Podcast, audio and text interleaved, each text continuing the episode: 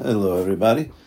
Uh, I wanted to talk today about. Um, I plan on speaking tonight in Shul, uh, Parsha Shmos. So I want to talk today about, I guess, the early life of Moshe, Moshe's initial going out into uh, the world, if you will. And the Torah tells us it's basically about Shlishi of um, you know Perik Beis Pasuk Yud Aleph. So previously it says in Pasuk Yud it says Moshe grew up, and um, after his mother nursed him, he grew up, and um, his mother brought him to the Bas Paro and she was raised by the Bas. He was raised by the Bas Paro.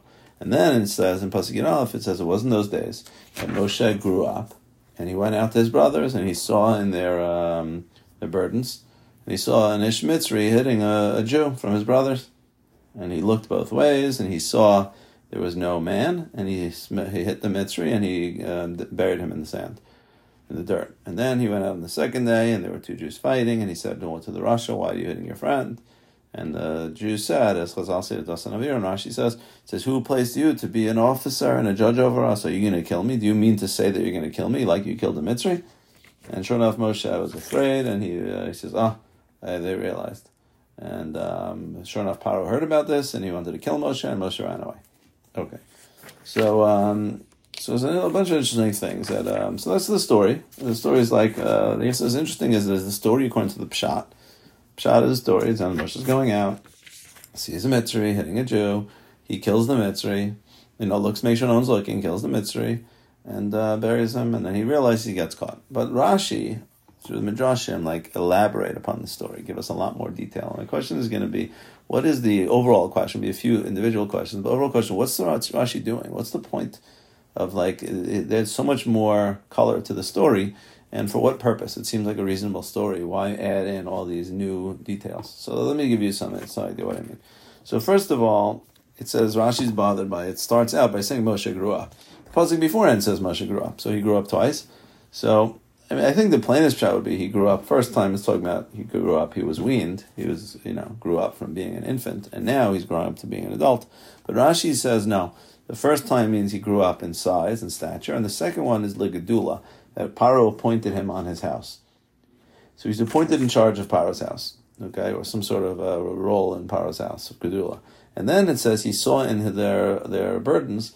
Rashi says he put his eyes and his heart to be to be pained with them. That he like looked into the pain and suffering of the Jews. So one question is why why was he doing this? Well, where does Rashi getting? Why do you need to say that? Why is it even relevant that he became appointed in Paro's house? And what was he doing?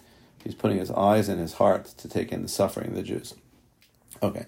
Then it says, who was this Ish Mitzri that he saw hitting hitting the Jew? So Rashi says he was a taskmaster who was appointed over the Jewish uh, officers, and you basically get them up first thing in the morning from Krosa right, at dawn. You mamish be like forcing them straight, all day long from first thing in the morning.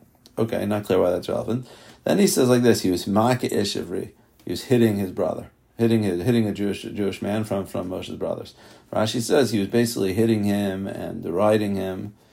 He says and this was this man, the Jew, was the husband of Shlomis Bas Divri. Shlomis Bas Divri was a woman, a Jewish woman, and the Mitzri desired Shlomis Bas Divri. So what he did is in the middle of the night, he basically or took the husband and uh, forced the husband to leave his house.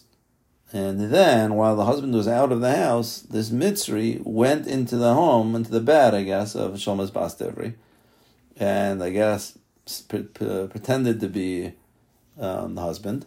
And the woman actually thought it was her husband. And sure enough, and they slept together. And um, as a side note, they had a kid. The Mekalel later in the Torah was from this uh, kid, from this um, Bia. Fine. So then, that, and then the husband came home uh, I guess later in the night, and he realized what happened. And when this Mitzri saw, noticed what had happened, that the Jew realized, figured it out, so then the Mitzri decided to hit the Jew uh, continuously, all day long.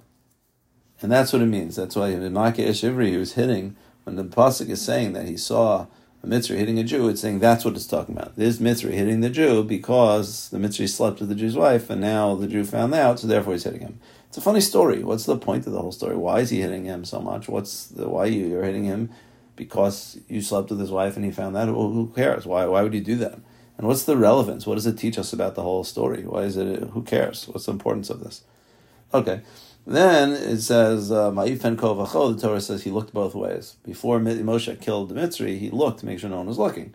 So Rashi says that's plain pshat, but the Medrash is that it means even ko vacho. He looked here and there. It says he looked what the Mitzri did to the Jew in the house, and he looked what the Mitzri did to the Jew in the field. I guess it means that he slept with his wife and that he was beating him in the field. Okay, again, not clear why that's important. And then it says he saw the Mitzri, Moshe saw ki ein ish. He saw there was no man. Again, plain side means he looked every way and he saw there's no one around. It was no one was going to tell on him.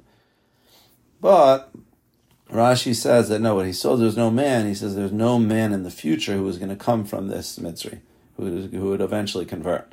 Before he killed him, he made sure that there was no no one who's going to come to convert, no future Jew who would emerge from this Mitzri which is strange. What is that like a nevuah? I mean, he, he seems to be young now. Is he really an avi at this point? And he's looking whether obviously if he kills him, then there's not going to be anyone coming from him. So if the future, I mean, if you look in the future, it's hard to understand what's he doing and why is he doing that. And let's say there was a Jew who's going to come from him, then he's not going to kill him. Is that like a thing? When Beis Din kills somebody, do they look into the future and see if there's going to be someone good to come from him? It's hard to understand why that's even relevant. And then lastly, another one more Rashi is when the, the and Aviram were basically fighting and Moshe critiqued them, criticized them. So they said, Who made you an officer? Who made you a judge over us? You're a kid. And are you going to kill us? Do you mean to say you're going to kill us? So Rashi picks up on the language, is funny. Are you going to say that you're going to kill us? What do you mean say? Are you going to kill us? Are you going to kill me? So Rashi says, You see from here that he killed him with a Shem HaMefarash, with the name of uh, the ineffable name of God. What does that mean? He killed him with a Hashem Farish. It sounds almost like he said the word Farish and he died. Does that work? Is there a power of a name like that? And not only that, the pasuk in Yud says he hit the Mitzri. So it doesn't say he, he spoke. It sounds like he hit. So what, what is the point of saying? What does that even mean? He killed him in the Shem Farish. It seems to contradict the play in the pasuk that he um, he hit him. Not that he spoke, but he hit him. Okay, so there's a lot of problems. Again, the overarching problem is what's the main, what's, what was the Rashi doing? Taking a plain, simple story and making it so much richer. For what purpose? What more is it? What's trying to elucidate? Telling us all the whole background, that Moshe came from, you know, he was appointed in Paro's house, and now he's going to see his brothers, and now he, this whole Shlomo Bas Divri story, and the fact that he's looking into the house and the field, and he's looking into the future, and he's killing the Shem Forosh. So what's the point? What more is uh, Rashi, the Medrash, trying to add to the story that it wouldn't have otherwise known? Right? Okay. So I, I think that that um, it's giving us some insight into who Moshe Rabbeinu was. And if you just look at the psukim in the plain pshat, you might get one idea of Moshe Rabbeinu, and then the Rashi is trying to show you, no, no, no, that's not the way to look at it. Look at it. You have to look at this story on a much deeper level. So the idea is that the plain pshat, you might look at it as Moshe is, I don't know, almost naive or somewhat of a renegade. He just like, he just, he's in the house of Mitzrayim, brought him Mitzrayim, he just decides to go outside and see what's going on, and he just starts killing people. He just sees a Jew, Mitzrayim, hitting a Jew, and he just, uh, just kills him. And what's, what's plan? It almost sounds like a naive plan. What are you going to do? Obviously, the Jews are slaves. They've been throwing Jewish babies into the river. Like, what are you going to do? You're going to go to every Mitzri who's hitting a Jew? and you're going to kill him. It's like this is the economic situation. The Mitzrim are hitting Jews.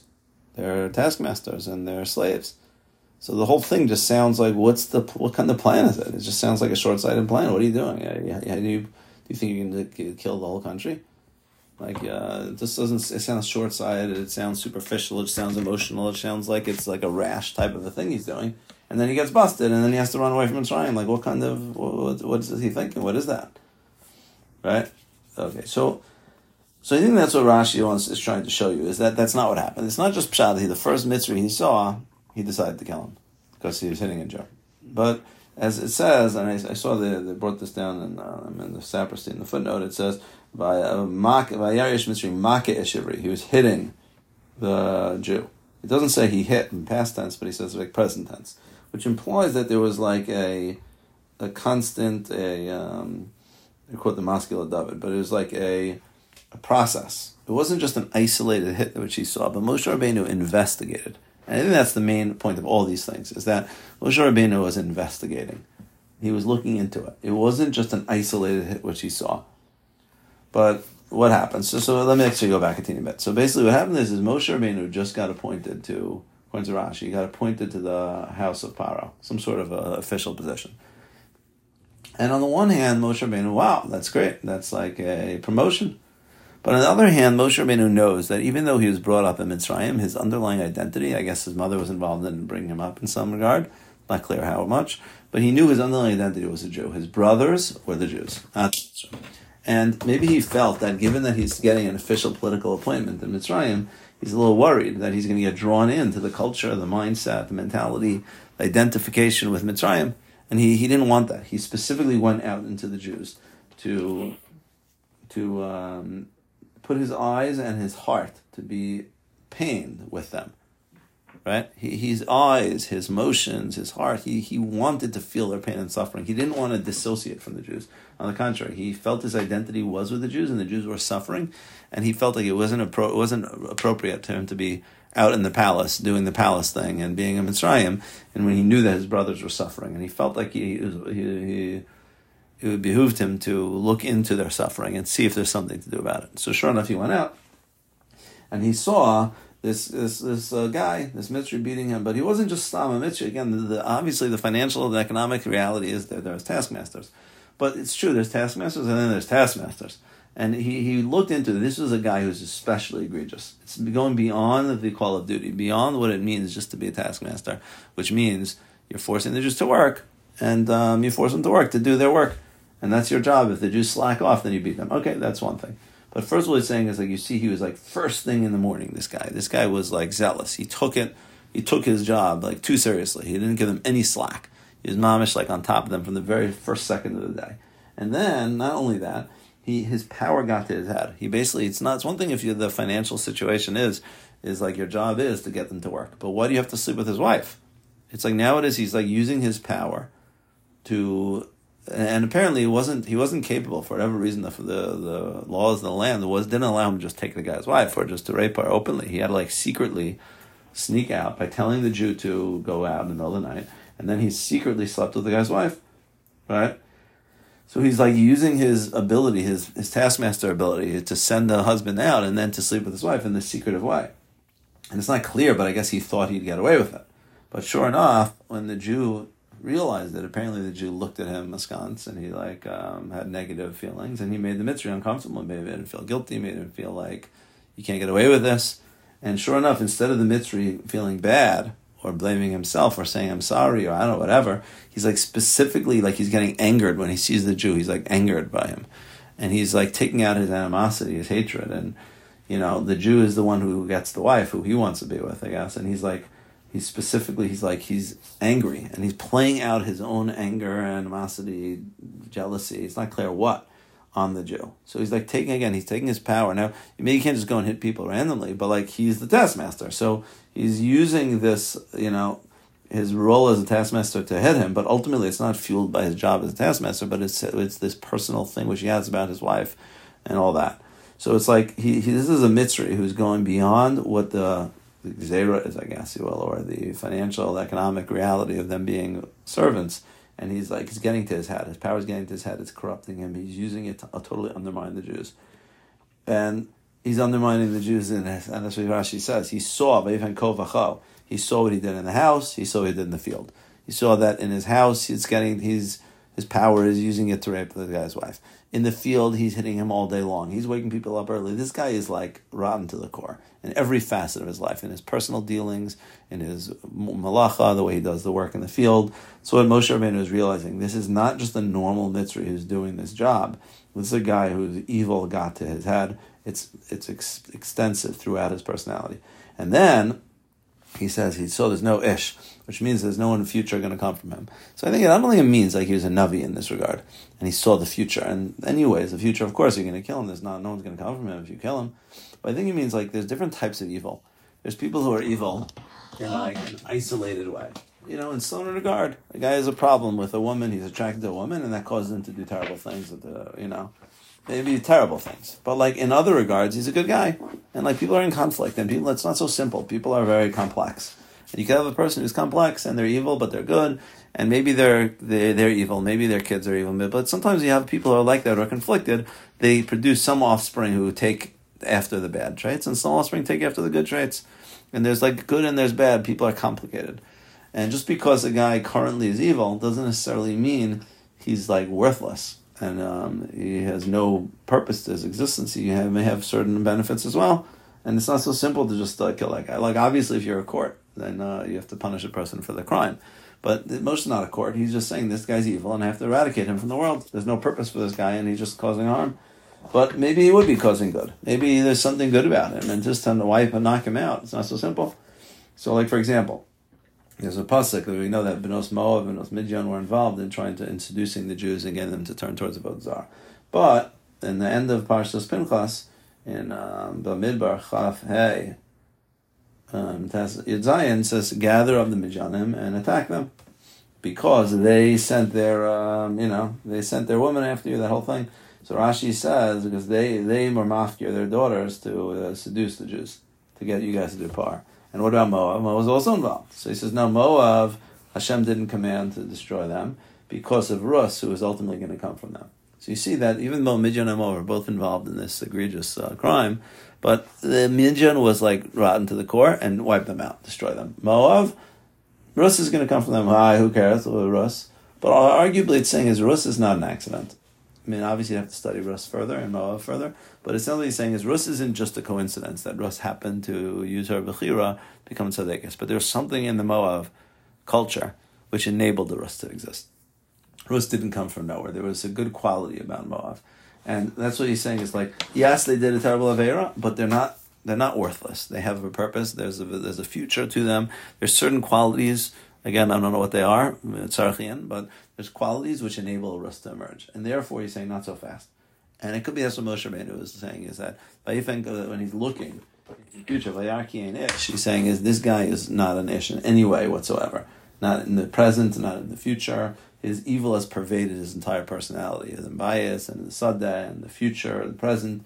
This guy is totally worthless. And he he judged and again, it's not so simple to make this type of a judgment, but Moshe Rabbeinu was a chacham.